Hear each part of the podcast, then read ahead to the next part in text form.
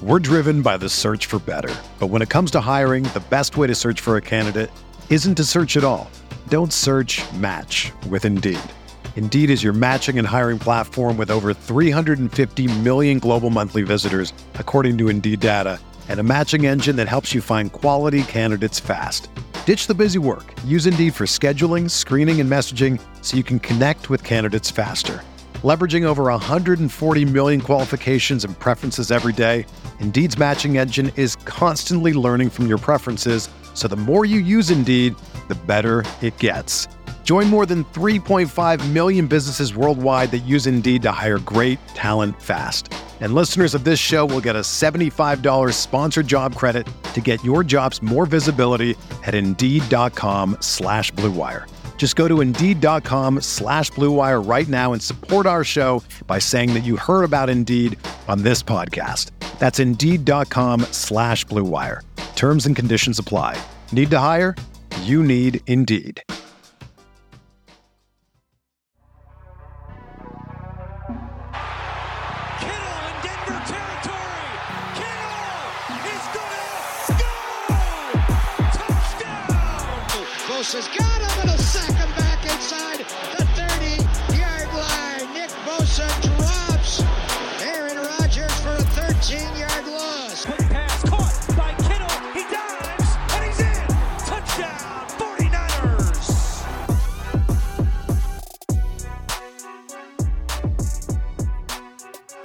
What's going on, everybody? Welcome to Striking Gold, your 49ers podcast on the Blue Wire Network.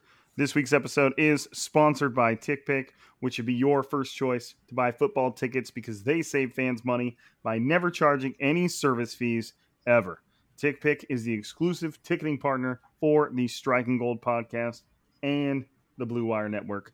My name is Rob Lowder. I cover the 49ers for Blue Wire. And to set the stage a little bit, I got to spend Thanksgiving. A lot of you guys know this if you listen to the pod, uh, the last episode.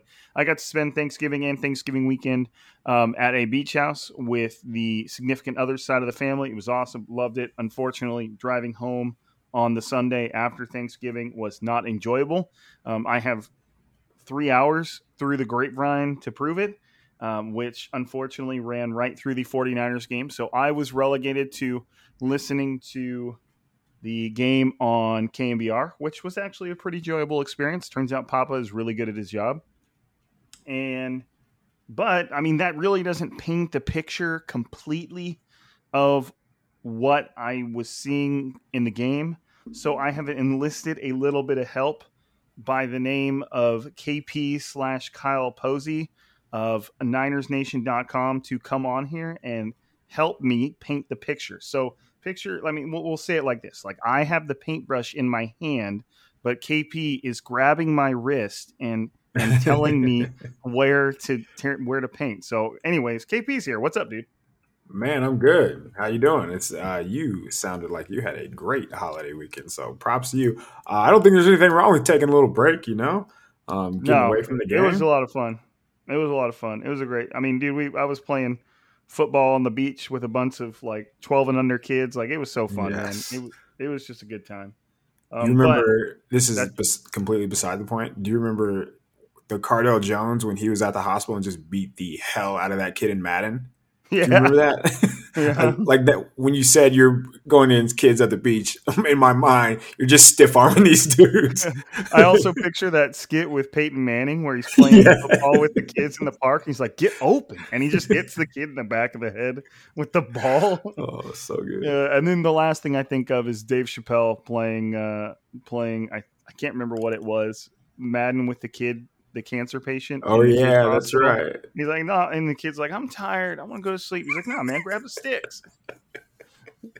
so Oh, it was a fun weekend. The drive home was brutal. Um, a normally what should have been a three and a half hour drive took about six ish. Um, and, and most of that was spent, at least half of that was spent in the grapevine. There were three different accidents. And uh, so yeah, it was it was. But anyway, the weekend it, it didn't it wasn't enough to dampen the weekend. The weekend was hella fun.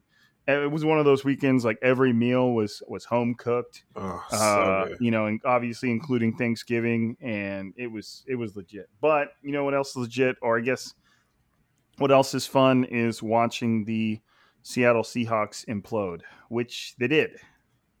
They did. What did you think of? Uh, what do you think of old Russell Wilson out there slinging it? He, for people who tell you quarterback height does not matter, I give you Russell Wilson. You just can't see, man. He can't see things that you're supposed to be able to see from the quarterback position. There were like three throws where I'm like, dude, just throw the ball, man. He's there, throw it, and he doesn't. but also, a lot of the topic, I mean, in like the football sphere among nerds, people make it sound like running the football doesn't matter. You cannot watch the Seahawks and think running the football doesn't matter. They get into like these obvious passing situations and they can't do anything. But before that, they can't do anything because they can't get any sort of push up front. They're just not a good football team, man. Um, I yeah, it's the end of an era for sure. Yeah, that, uh, so if if you didn't watch the game, uh, the Seahawks on Monday Night Football lost on prime time for all the world to see to the Washington football team, seventeen to fifteen, and even that, I guess. I mean, technically, Seattle was in it. They they they they drove. They're the ones that drove down that field and scored that last minute touchdown. But it was on. You know, it was made possible by kind of what I felt was a questionable. Yeah. Like I felt like they took that touchdown away from Washington when it kind of should have stayed that way, and that was that game was a lot of fluke. It was. There was. Yeah, that's a good way of describing. It, it was a lot of fluke, and um, it just it legitimately for the first time, really to me this season. You know, obviously some of Seattle's losses came with Geno Smith, who actually didn't look bad for for being put into the position he was. But this is the first time to me the Seahawks looked like a legit three and eight team. Like they just did not look like a good football team at all um, for from so many different points of view. Like the fact that they just like weren't throwing the ball to uh, to DK Metcalf, or I mean, or at least not completing passes to DK Metcalf. Uh, you know, Tyler Lockett gets like ignored the entire second half after like making multiple big plays in the first half. They, so weird. They couldn't run the ball. They averaged less than three yards a carry. Russell Wilson was missing receivers that were just standing there. Like it was it was just a weird weird game and they legitimately looked bad. So and they face the 49ers next week.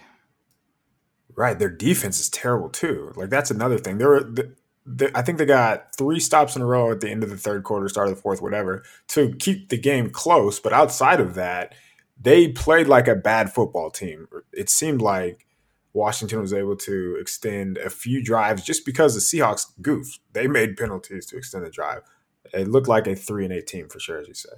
Yeah, I mean, Tyler Heinicke completed. Is it Taylor or Tyler? Uh, Taylor. I don't, I don't want to disrespect him, but uh, you know, quarterback.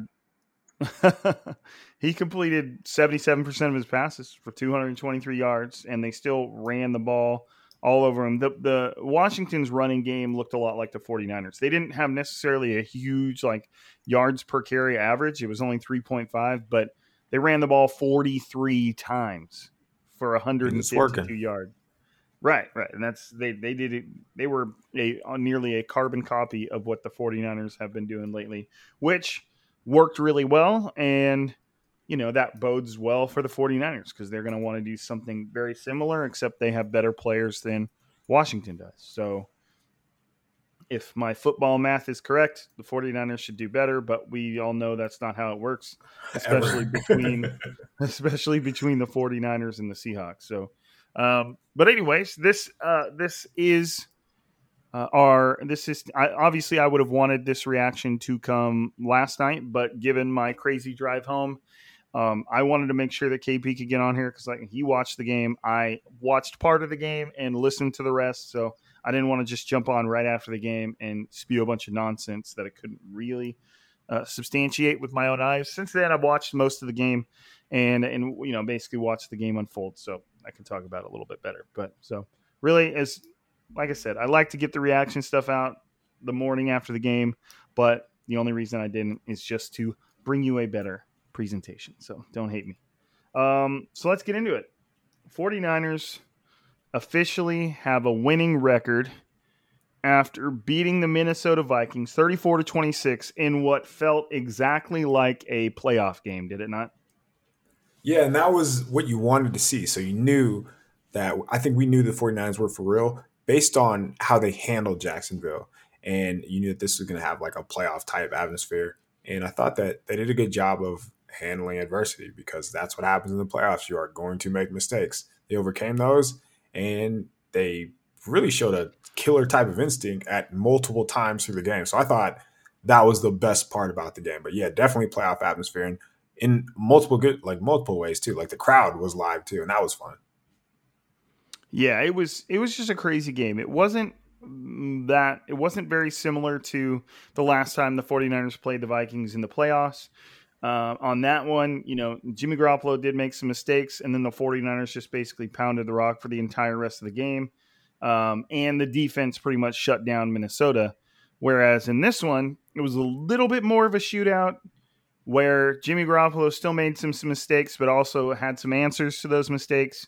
And the defense was obviously a little bit more vulnerable to Minnesota than they were in 2019 because the defense was a lot better uh, in 2019. But it just didn't really feel like the same game. Obviously, the same amount of energy, but the way the game unfolded was just different. It, it was just different. It felt a little more like a shootout than kind of like that defensive driven win they had last time. So I guess the third quarter off, was wild. There were 32 yeah, points in the third quarter. Right. That was the weirdest thing to listen to. It was just like the 49ers just scored and then they scored again and then they scored again, and then the Vikings scored, and then you're just like, what right. is going on? Right. Um, so I guess we'll just start with with the obvious point. What did you think of the old Jimmy G? I mean, I I feel like this game had a very kind of unique blend of of the 49ers still sticking to the run, but a lot of it still being on Jimmy G. What do you think? I don't think he played well. I think that he left a lot of meat on the bone in this one. I thought that they could have been up big early. I don't think he was taking the shots that he needed to. I thought that he was just a little predetermined on some of his reads, and he was too skittish in the pocket. That changed as the game went along. I really think he he realized that he just didn't have a choice. I got to let it loose. But I think the most frustrating part about him is whenever he plays like that, he plays very good. Like he's a he can be a good quarterback. He's capable of playing like a good quarterback, but he's just not consistent and that's what's maddening because it is who he is. Like that's not going to change, and it's it's a roller coaster pretty much. You don't know what you're going to get when he drops back. Um, there are like four throws where he's missing the guy by three yards, and then there are four throws where he zips it past the defender. It's in a contested area, which is a good thing in my mind because he's giving a guy a chance, and they're able to stay on the field because they have good players, and those good players make plays. So um, hot and cold, too much cold though, so I lean bad is what I would say after watching old Jimmy G. Yeah, I just, I, I mean, I kind of came away with the same, same conclusion. I thought some of the stuff he did was great. I thought some of the stuff he did was shitty, and that's kind of been the Jimmy G experience since we've started it. And right. it's just you. We know he has the potential to be, or, or, he shows flashes of being like a top 10 quarterback, more towards 10 than anything else. But, and he shows flashes of being a bottom 10 quarterback. Just, it really is kind of a, a crazy roller coaster experience. And, uh, you know, and you got that right off the get. He, Jimmy Garoppolo started the game off with this perfect throw to Jauan Jennings for like 20 something yards. And then two plays later, he throws an interception where he just sails it over, I think, Brandon Aiyuk's head and, and it's easily picked by the Vikings. So, and then I think he was getting cussed out by Kyle Shanahan.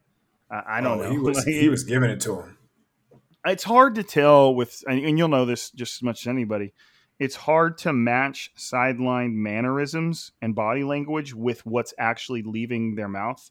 I mean, how many Absolutely. times have we seen like players getting crucified because it seems like they're yelling at their teammates, and then you finally get the audio? I think there was there was one with Dez, Dez Bryant at one point um, where then you finally get the audio and you realize he's saying like super encouraging shit, just in like a trying to pump him up An way. Aggressive like, meaner, yeah, yeah. And coaches do the same thing. So I don't, I don't. It definitely looked like Kyle Shanahan was giving it to him though, but um, I don't know. I, I just, it, it's hard to say, but.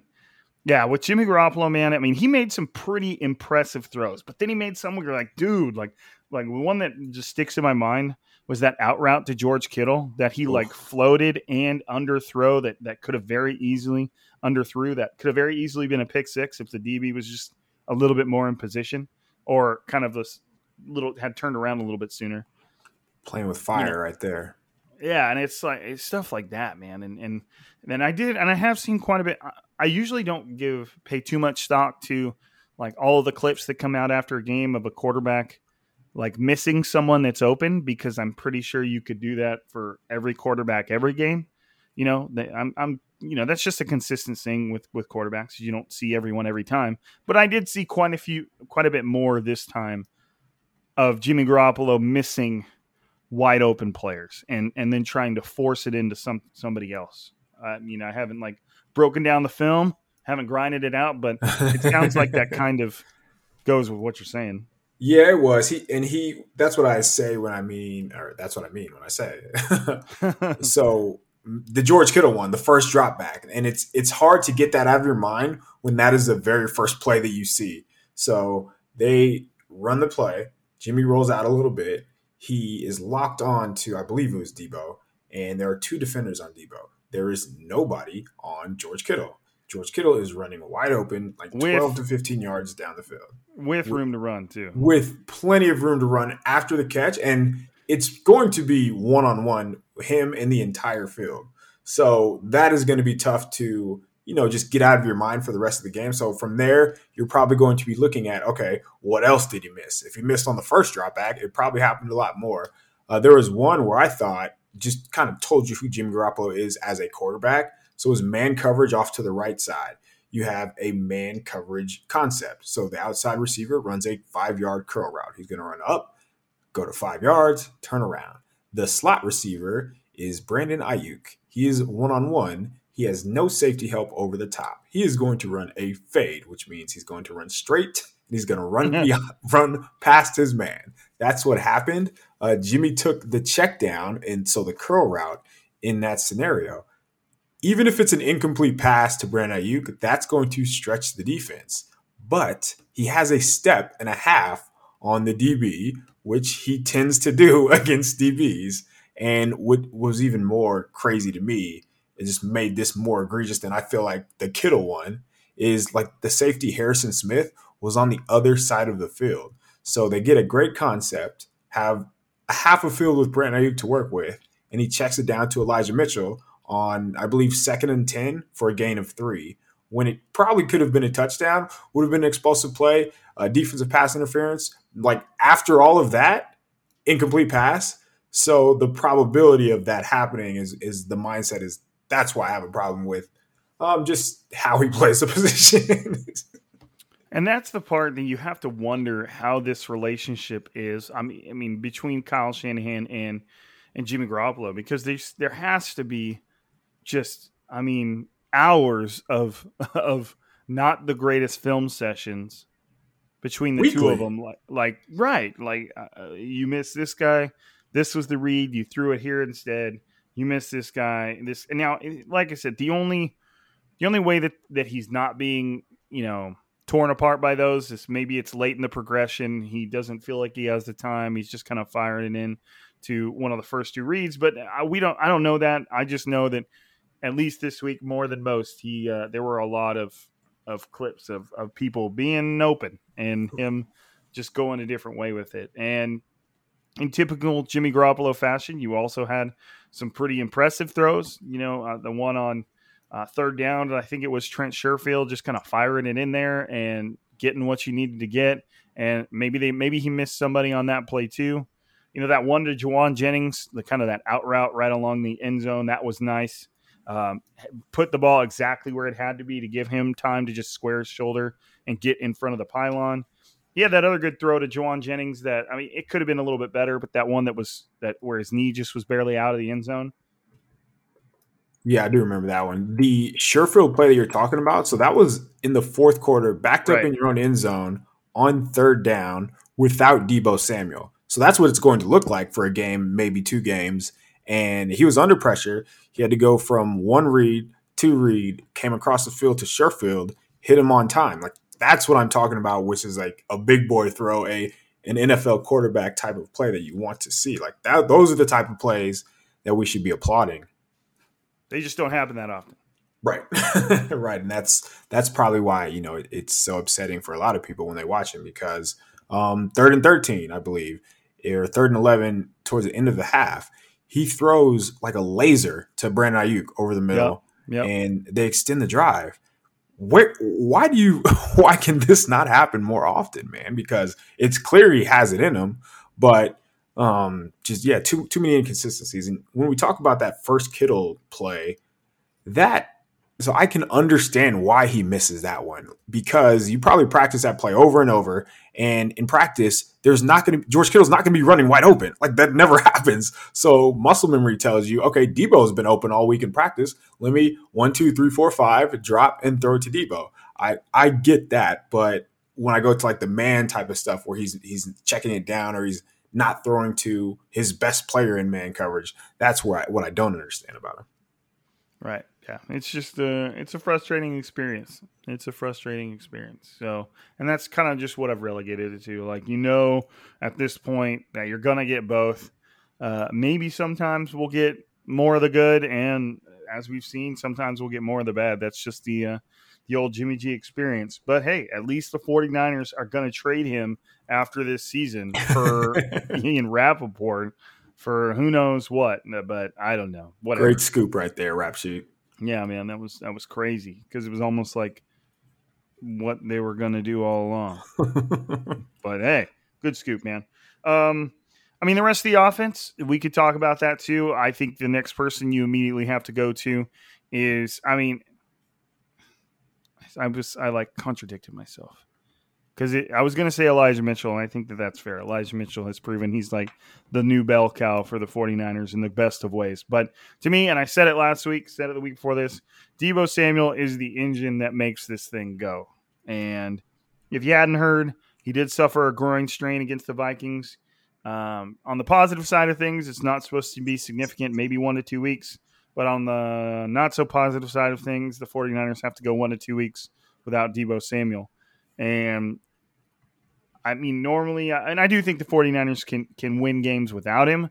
But man, like he has just proven himself to be like the 49ers MVP this season. And and there's really no other way for me to put that. Like he is the I mean, Trent Williams might have something to say about this, but to me, Deebo Samuel has, is like he's at the very core of what makes this team go now, which is wild considering we did not expect that going into the season. Uh, Trent Williams doesn't have any 49 yard runs. Trent No, he Williams does doesn't have any 20 yard touchdowns. Um, he's Deebo's just a special player, man. He's a special dude. He is like all of these gadget hyped up um, Percy Harvin, Devin Hester. He's like the best version of all of them, just because you can give him the ball. They gave him six carries, and he had a 49 and a 20 yard touchdown run that doesn't happen. Like this is not normal. And we're, we've kind of normalized it because we see it every week. But the luxury of having, knowing that you have a receiver who, by the way, has a thousand yards on the season um, through 11 games, and he's not this highly volume targeted guy who they're force feeding the ball a la Cooper Kupp.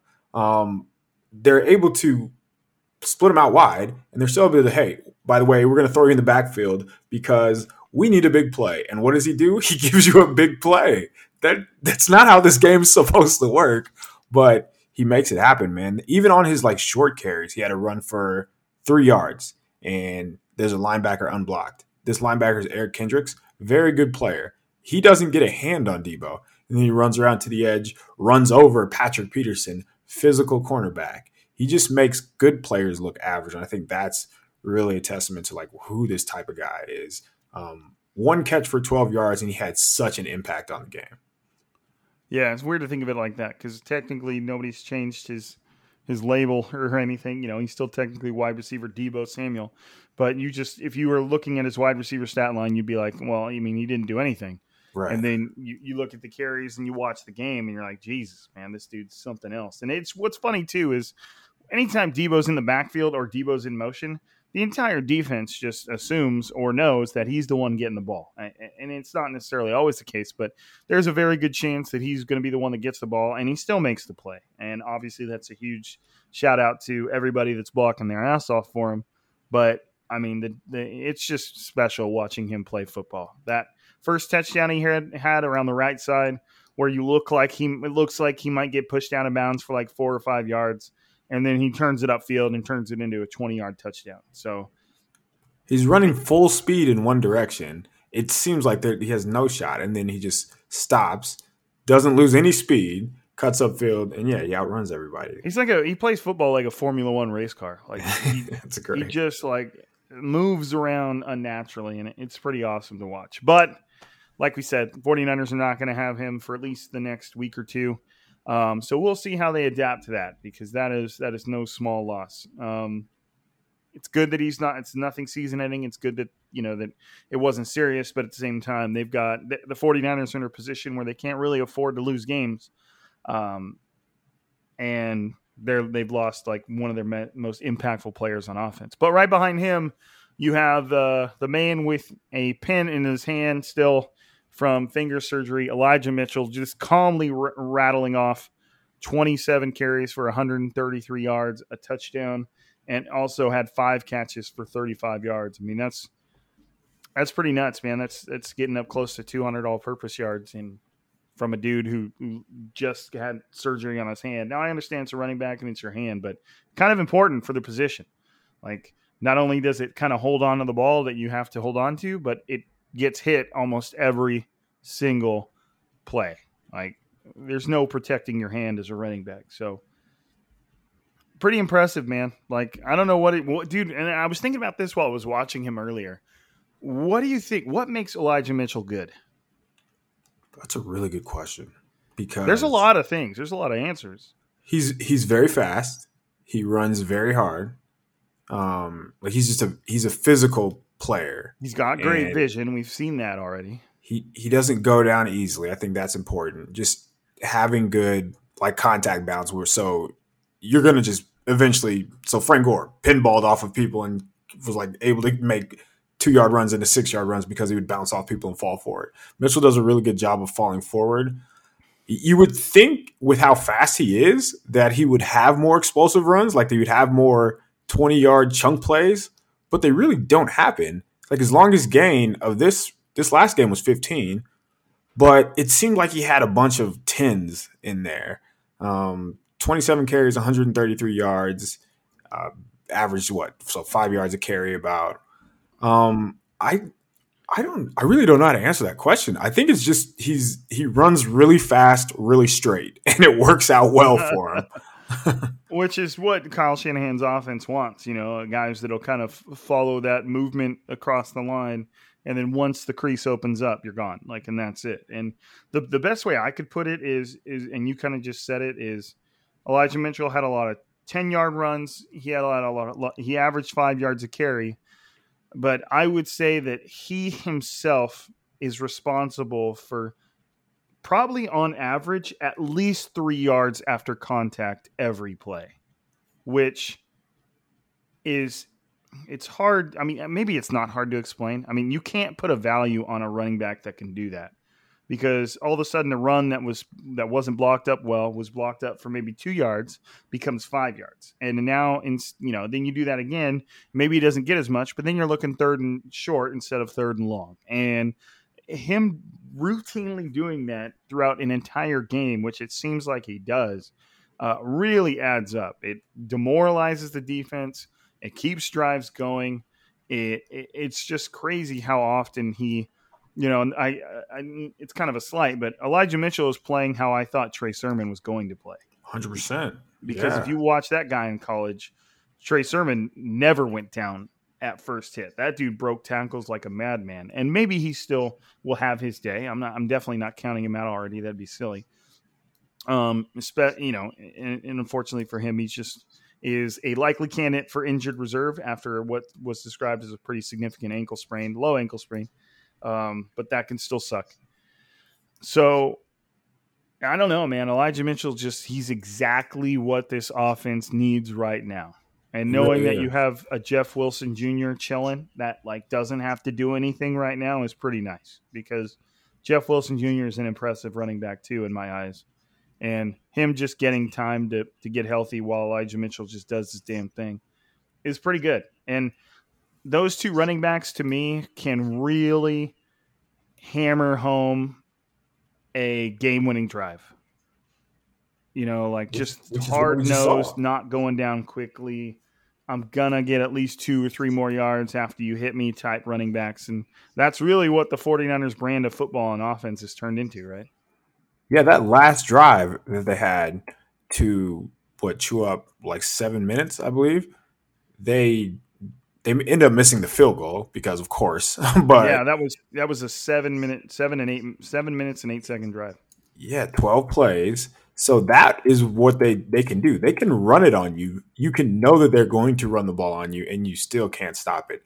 That's why when we talk about running the ball, doesn't matter. How can you watch the Seahawks? How can you watch the 49ers offense playing ball hog, knowing that if this was one of those back and forth games where the 49ers scored in like three, four minutes, the Vikings would have had the ball and would have had plenty of chances to do that. So um, their style of offense, their style of play has really benefited them. I think it's it's just who they are.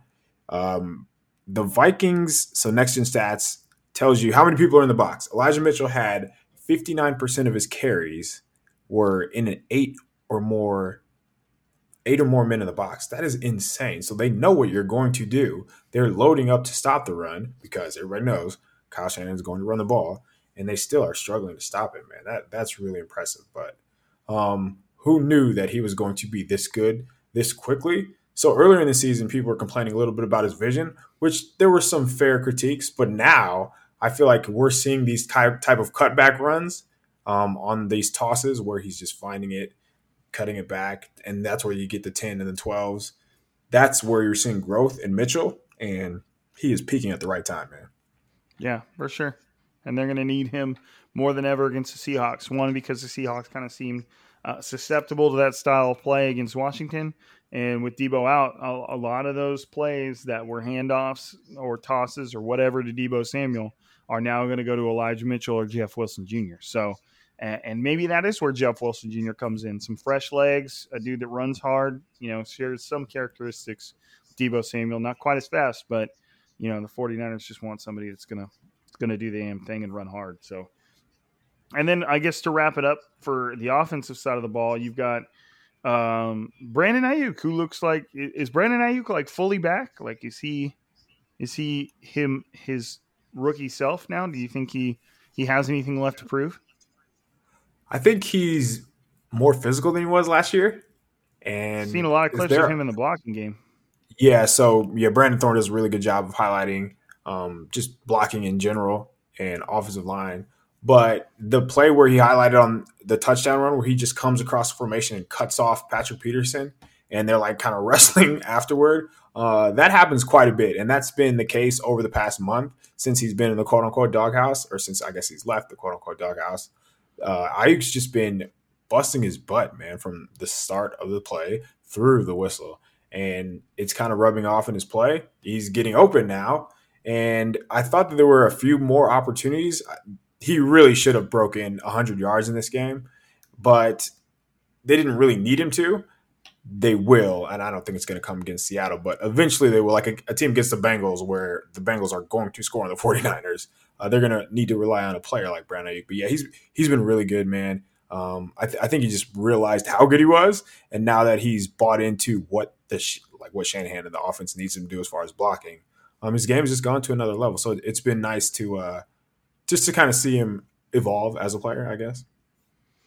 Yeah, and it, and it got to that point too where enough players and coaches and general managers had mentioned kind of Aiyuk's struggles, you know, including guys that are are 100% locker room guys like Jimmy Garoppolo, George Kittle. Even they they had mentioned what Brandon Aiyuk was going through and what his, you know, whether it was, you know, his own fault or external factors, whatever, to where it lended it, it gave it some gravity. Like, okay, it was like, okay, this isn't just Kyle Shanahan being a dick. This is, apparently Brandon Aiyuk really was doing something to deserve a little bit of this criticism, a little bit of flack, and maybe the lack of targets.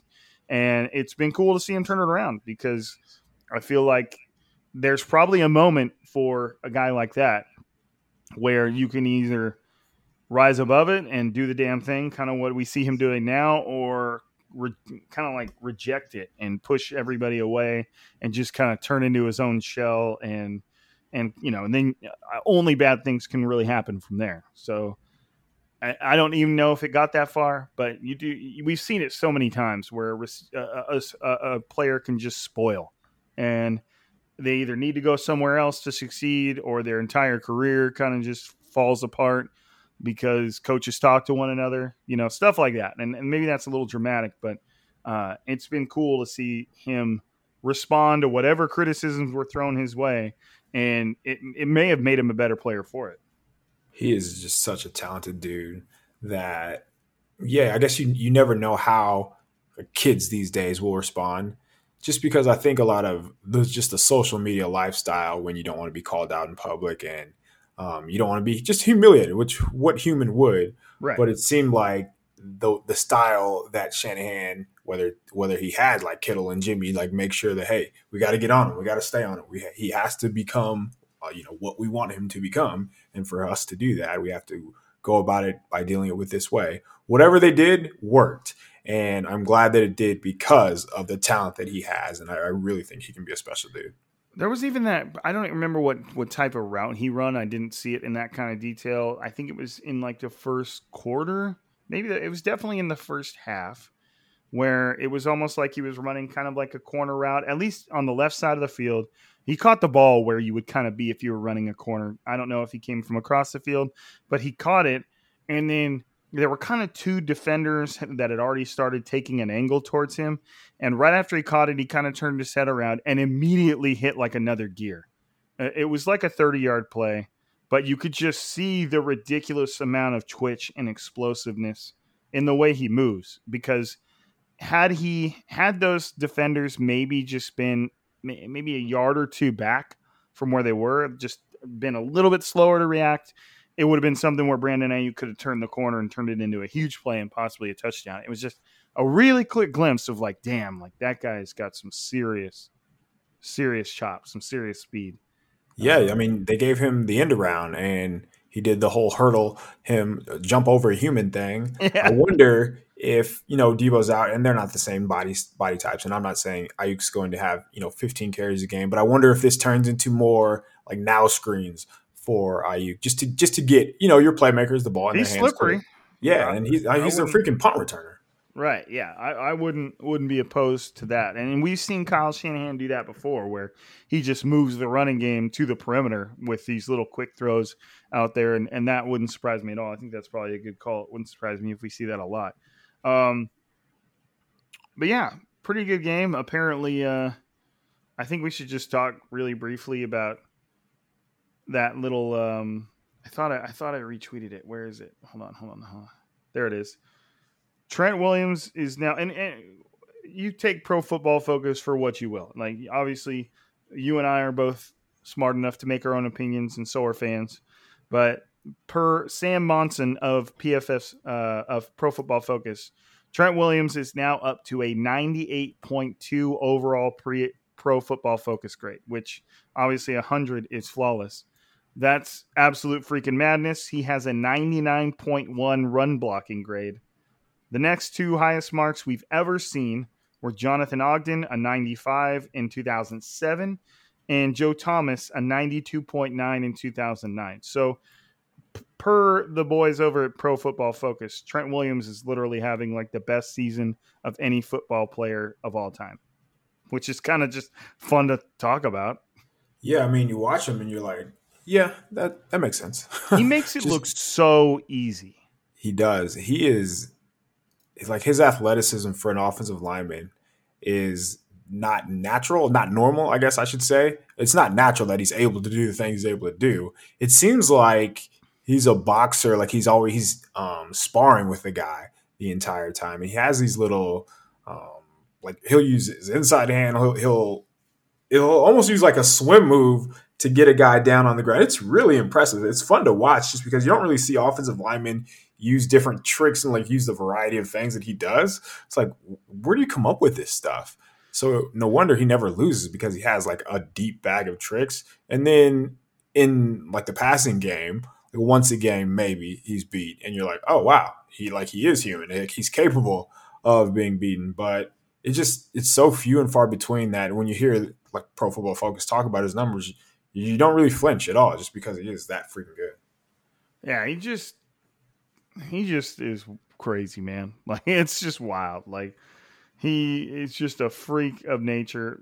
Easiest money the 49ers have ever spent, you know, and and even though they've had their fair share of mistakes, shout out to John Lynch for just going and getting a guy like Trent Williams, which is kind of like, you know, like just going out and for like a third and a fifth rounder, just picking up the absolute best left tackle in the NFL.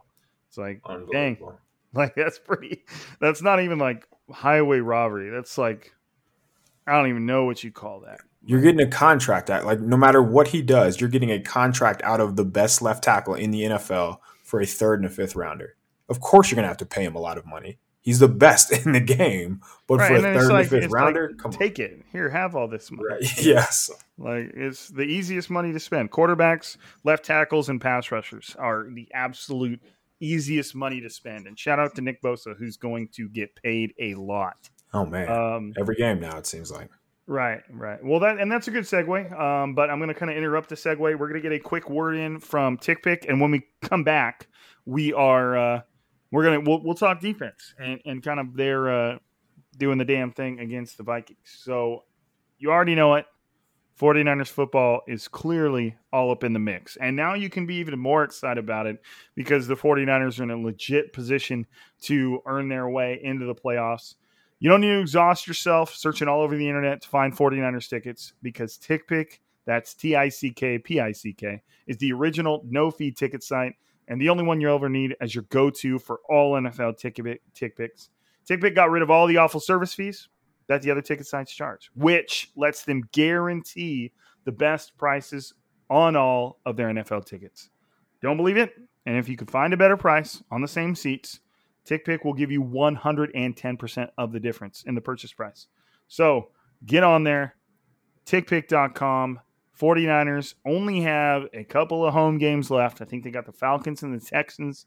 Make sure that you are a part of that because the 49ers are in a position where every win matters from here on out. So get on tickpick.com slash gold today to save $10 on your first order of 49ers tickets. That's tickpick.com slash gold, as in striking gold, and get yourself a free 10 bucks. Um, We're driven by the search for better. But when it comes to hiring, the best way to search for a candidate isn't to search at all. Don't search match with Indeed. Indeed is your matching and hiring platform with over 350 million global monthly visitors, according to Indeed data, and a matching engine that helps you find quality candidates fast. Ditch the busy work. Use Indeed for scheduling, screening, and messaging so you can connect with candidates faster. Leveraging over 140 million qualifications and preferences every day, Indeed's matching engine is constantly learning from your preferences, so the more you use Indeed, the better it gets. Join more than 3.5 million businesses worldwide that use Indeed to hire great talent fast. And listeners of this show will get a $75 sponsored job credit to get your jobs more visibility at Indeed.com slash BlueWire. Just go to Indeed.com slash BlueWire right now and support our show by saying that you heard about Indeed on this podcast. That's Indeed.com slash BlueWire. Terms and conditions apply. Need to hire? You need Indeed. Another day is here and you're ready for it. What to wear? Check. Breakfast, lunch, and dinner? Check. Planning for what's next and how to save for it? That's where Bank of America can help. For your financial to-dos, Bank of America has experts ready to help get you closer to your goals. Get started at one of our local financial centers or 24-7 in our mobile banking app. Find a location near you at bankofamerica.com slash talk to us. What would you like the power to do? Mobile banking requires downloading the app and is only available for select devices. Message and data rates may apply. Bank of America and a member FDIC. So yeah, when I when I was when I recorded the pod from this infamous beach house, um, I'm I said that this game felt more. The past couple weeks, I felt like it's come down to the offense and what they were going to do and how they were going to control the game. But going up against the Vikings, I felt like it was going to come down to the defense. Like the Minnesota's defense had shown that it was not great pretty much in all categories. It was just okay. I didn't see the 49ers really having trouble moving the ball against the Vikings. What I did see was the 49ers defense having trouble standing up to a pretty impressive Vikings offense, like that just whipped the Packers. Uh, not whipped, but you know, put up put up thirty, you know, in the thirties against them to win the game, including a game-winning drive. So that was where uh, my sticking point was: was can the defense hold up enough to bridge that gap um, for the offense and create that space for them to win the game? And I obviously it's safe to say they did, and I was pretty impressed. It wasn't like they stifled the Vikings, but they held up when they needed to. They made plays when they needed to, um, especially given some of the injuries they sustained. What do you think, man? What was your overall thought, just based on the what you saw from the defense? I don't think the Vikings are a good matchup for them. Um, Yeah. I just think that their good players are where the 49ers good players aren't. and that hurts. so I mean, you mean Justin Josh Jefferson- Norman's not good? hey, he forces fumbles. Yay! I know, man. Um, That's like everybody's. Uh, and shout out to Josh Norman, you know, because that's a pretty impressive ability, and he does it like on a weekly basis. But, anyways, go ahead. What do you think? No, that that is very important though. Like to be clear, defense is about timely stops and turnovers. So to be able to force a fumble, which he actually did, and they didn't, they weren't able to come up with it. But you can't get beat in the way that he does, man. And it's time. one thing to get, yeah, it's one thing to get beat, but it's another to just whiff on tackles. They leave him like offenses are targeting him now. And when it's him one on one with a running back, he just doesn't have a shot. And he gave up a touchdown. He missed a tackle after a guy made a catch uh, against Justin freaking Jefferson, who's probably one of the five best receivers in the NFL. I don't know if he thought he was like Josh Norman 2015, but he tried to jam the shit out of him at the line, whiffed so so badly, um, ended up getting a DPI on him. But I, it's going to be bad if they get like when we talk about we talk about this beforehand. But think of the playoff teams that they are going to go against. He's going to have to go against, and this is way down the line, but Josh Norman against um, Mike Evans. Like, come on, man. Davante Adams? CeeDee Lamb, Amari Cooper, Lord. Okay, but yeah, I just don't think the Vikings are a good matchup, and that's why I say timely, timely turnovers, timely stops. So the Bosa sack, like just them getting one pressure every other series, or where they're forcing the quarterback like Kirk Cousins into a bad decisions, a la Azeez Al-Shaair. Hello, uh, how about that guy? By the way, scooting right, Um, basically just running the route. yeah, yeah, read his eyes. He, he ran the route for him. That was great. But to come up with those type of turnovers and those sack stops, um, that's how they're going to have to win. Just because they're not built to to be this type team that is just going to whoop you up front and force you into like third and ten. They are fast, which will cause and create mistakes, but they're they're a little reckless, and um, you know that's just they're, they're going to give up big plays. That's been the case all season.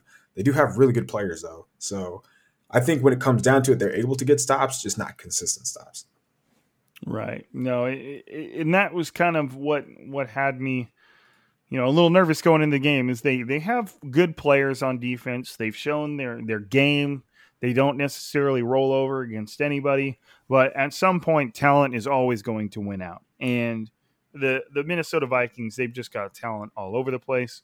Whether it's their running back, their two receivers who could be both be uh, wide receiver ones on different offenses, Right. in in Justin Jefferson and Adam Thielen, um, and, and then you've got Kirk Cousins slinging the ball around. Who I know he's kind of a consistent punching bag, but he's having a really good season, and he's done everything he needs to be. He, you know, he just plays within the within the bounds of that offense, and he does a good job of it. And for the most part, I mean, he didn't do it against the 49ers, but he takes care of the football.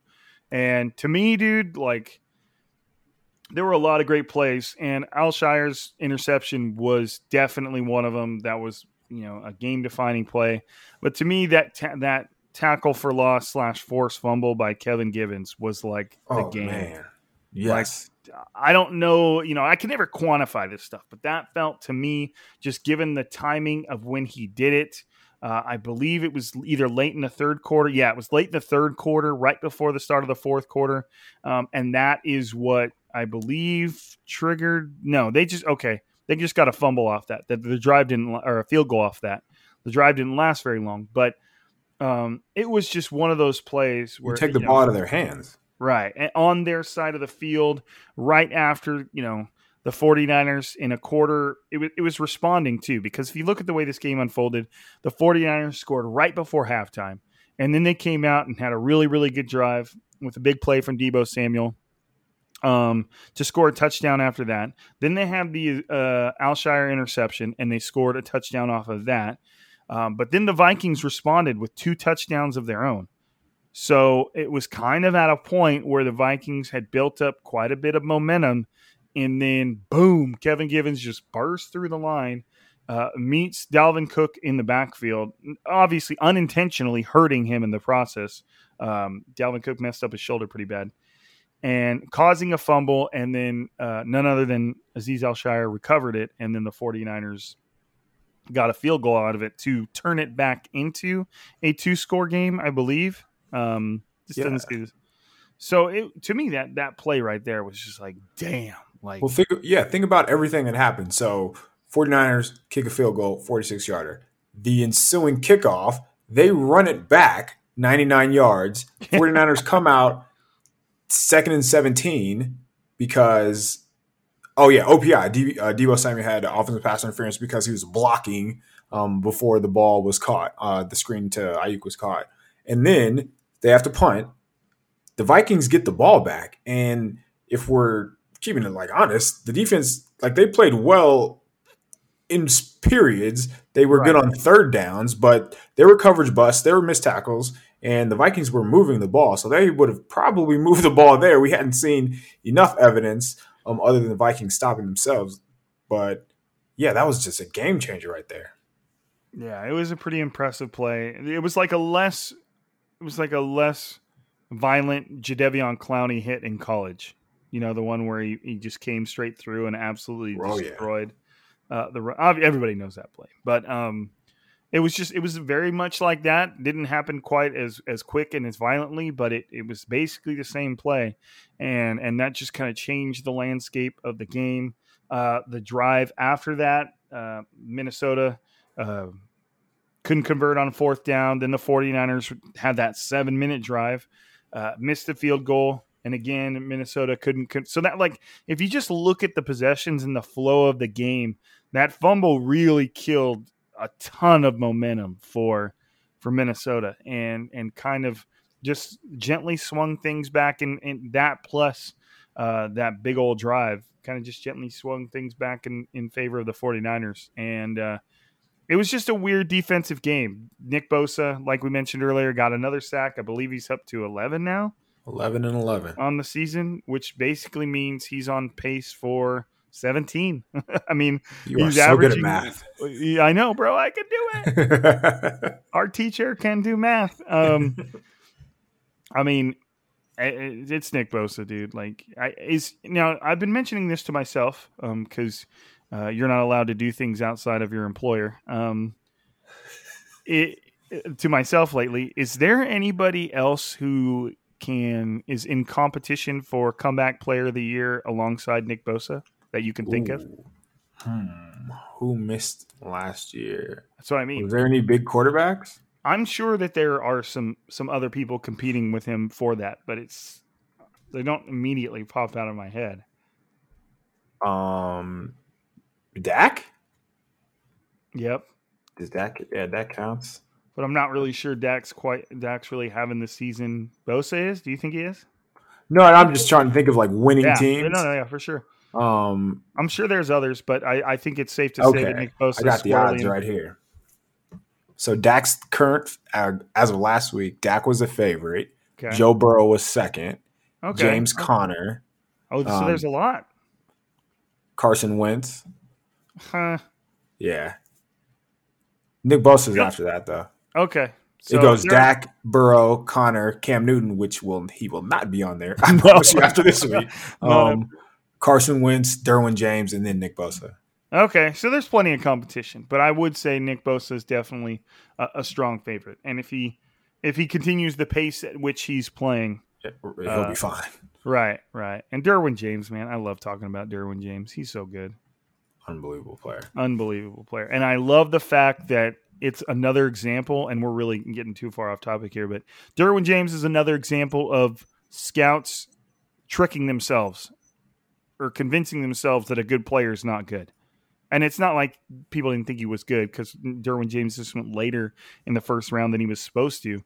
But going into that final year of college, everybody thought Derwin James was like the number one overall pick or, or like a top three pick. And he kind of had a down season. And then I think towards the end of the season, he got hurt. I can't remember.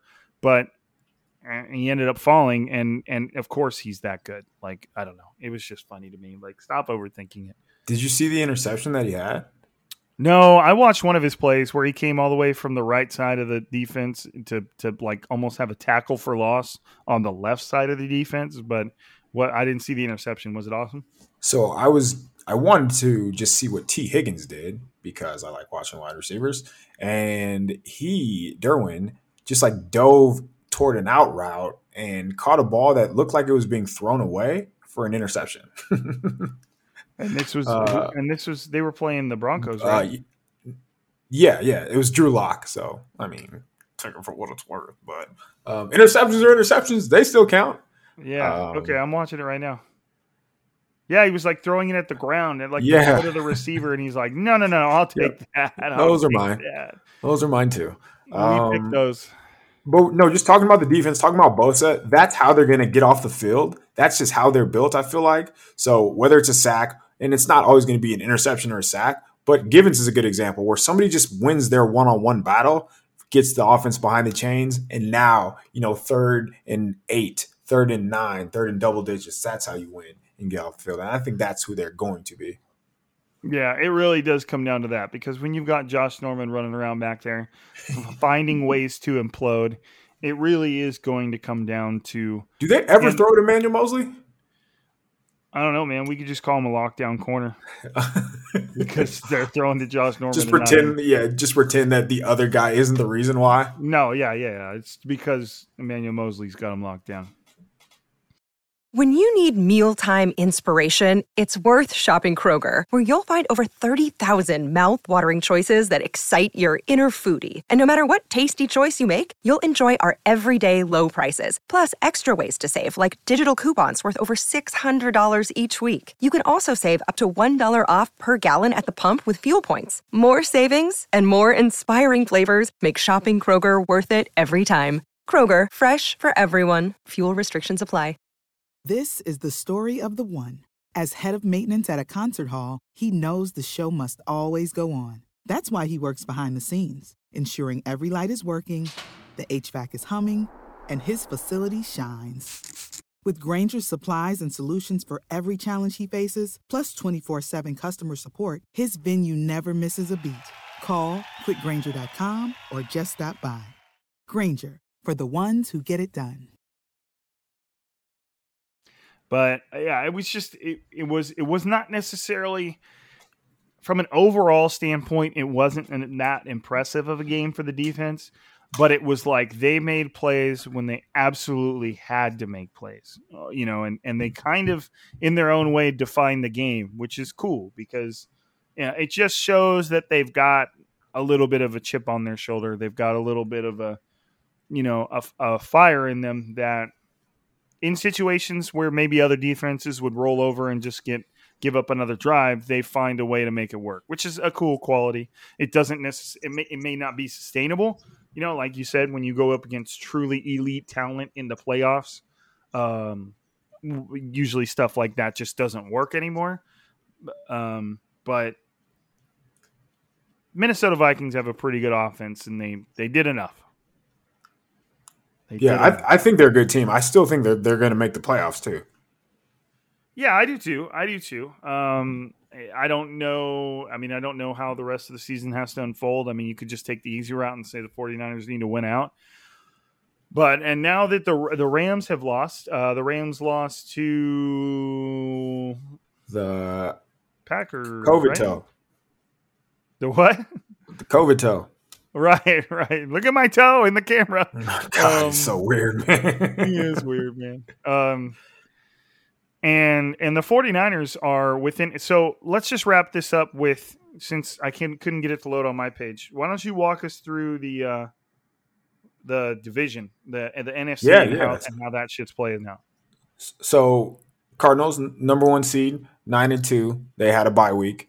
Uh, Packers number two. They are nine and three. They just beat the Rams. Bucks number three. We're down to the Colts. Thought that the Colts might do it. Um, Tom Brady did Tom Brady things, so that didn't happen. They are first in the NFC South at eight and three.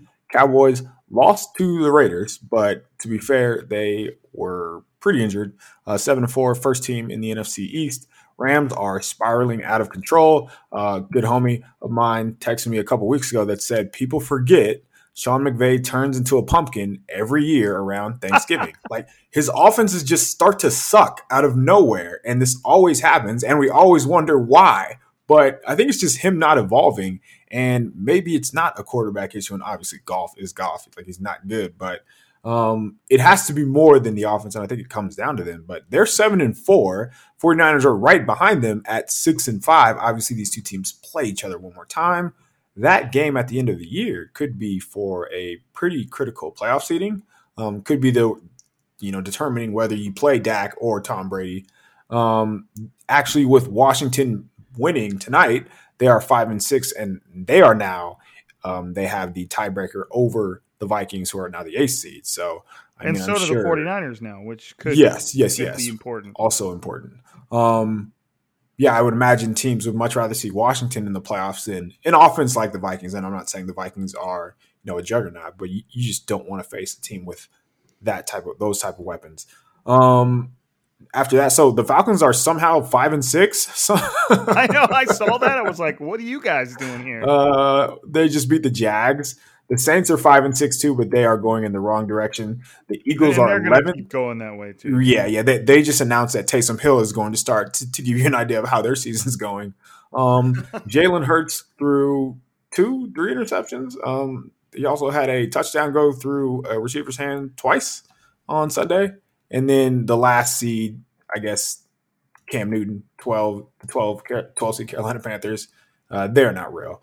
But I think we can just stop at the Vikings at the AC. I don't think anybody else really matters. Um, I Washington's probably going to tail off.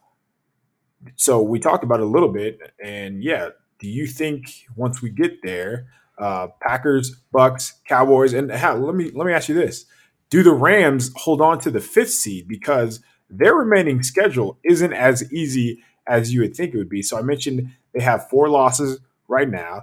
They still have to play, so they play the Jags this Sunday, but after that, they go to Arizona. Then they play the Seahawks. Not sure which Seahawks team you're going to get. Then they play the Vikings, Ravens, and 49ers.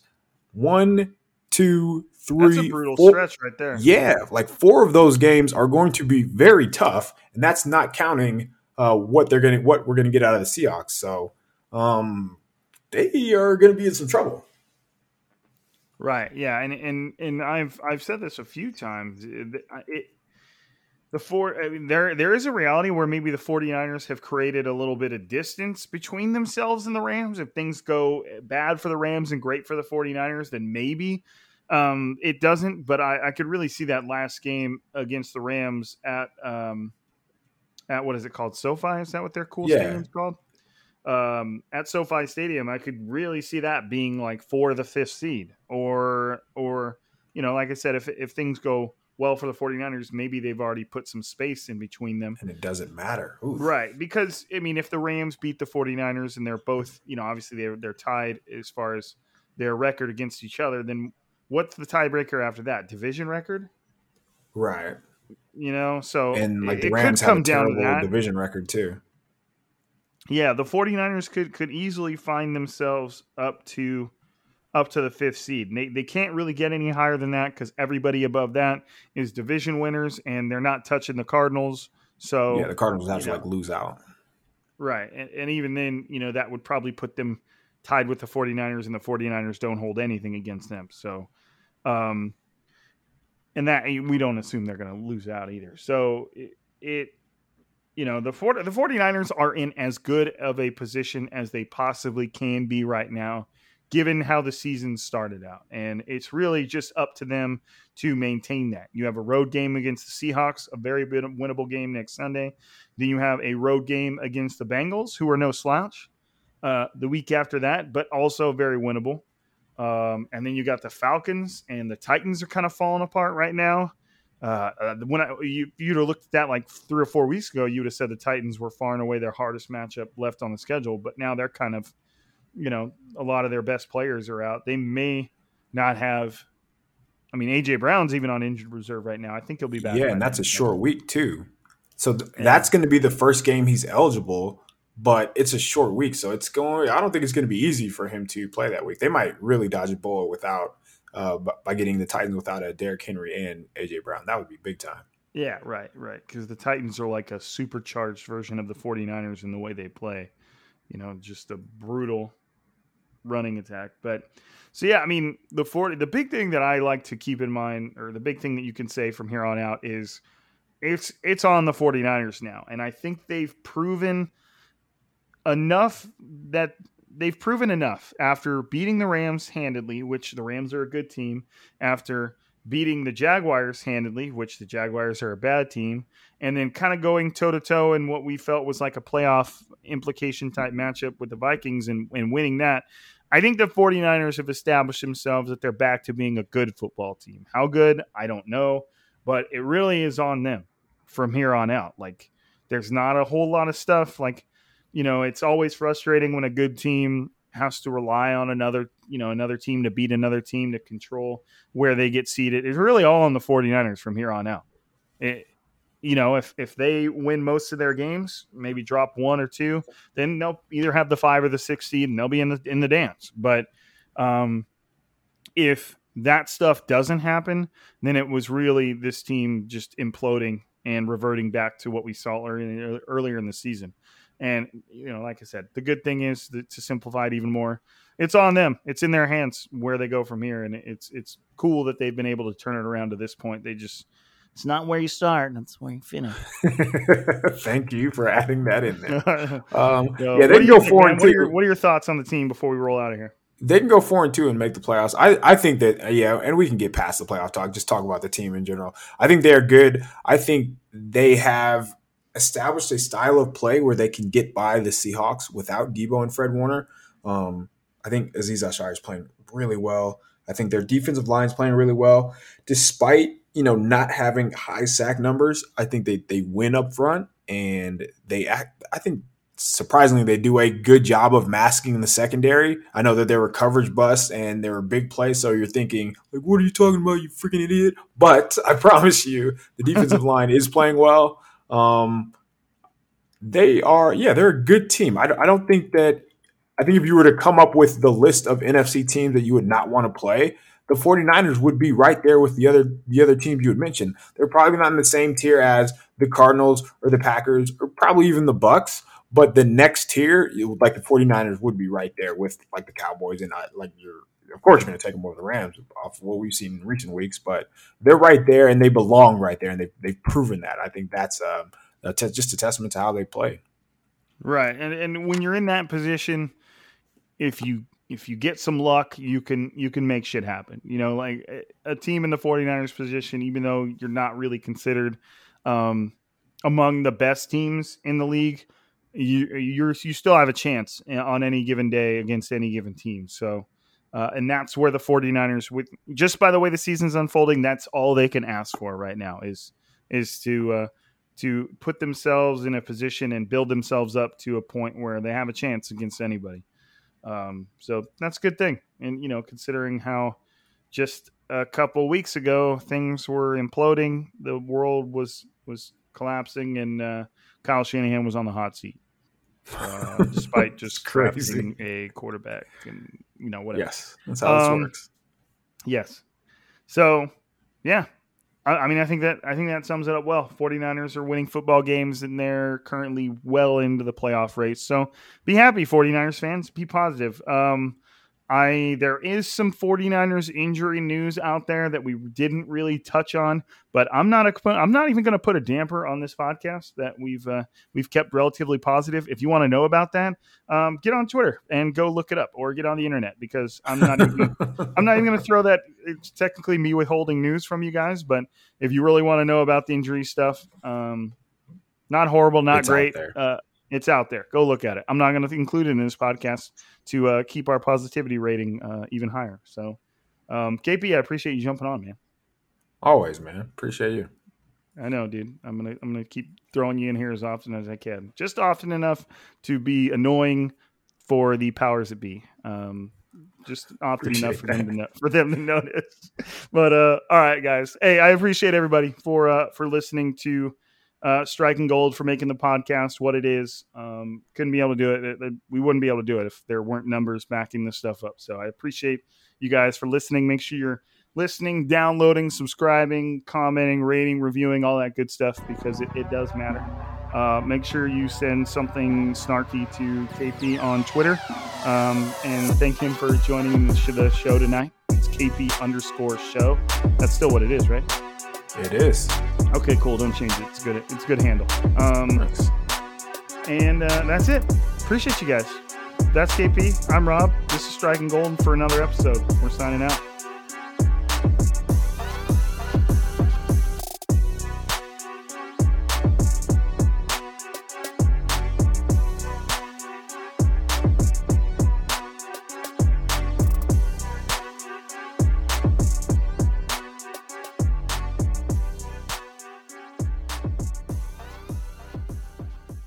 Everyone is talking about magnesium. It's all you hear about. But why? What do we know about magnesium? Well, magnesium is the number one mineral that 75% of Americans are deficient in.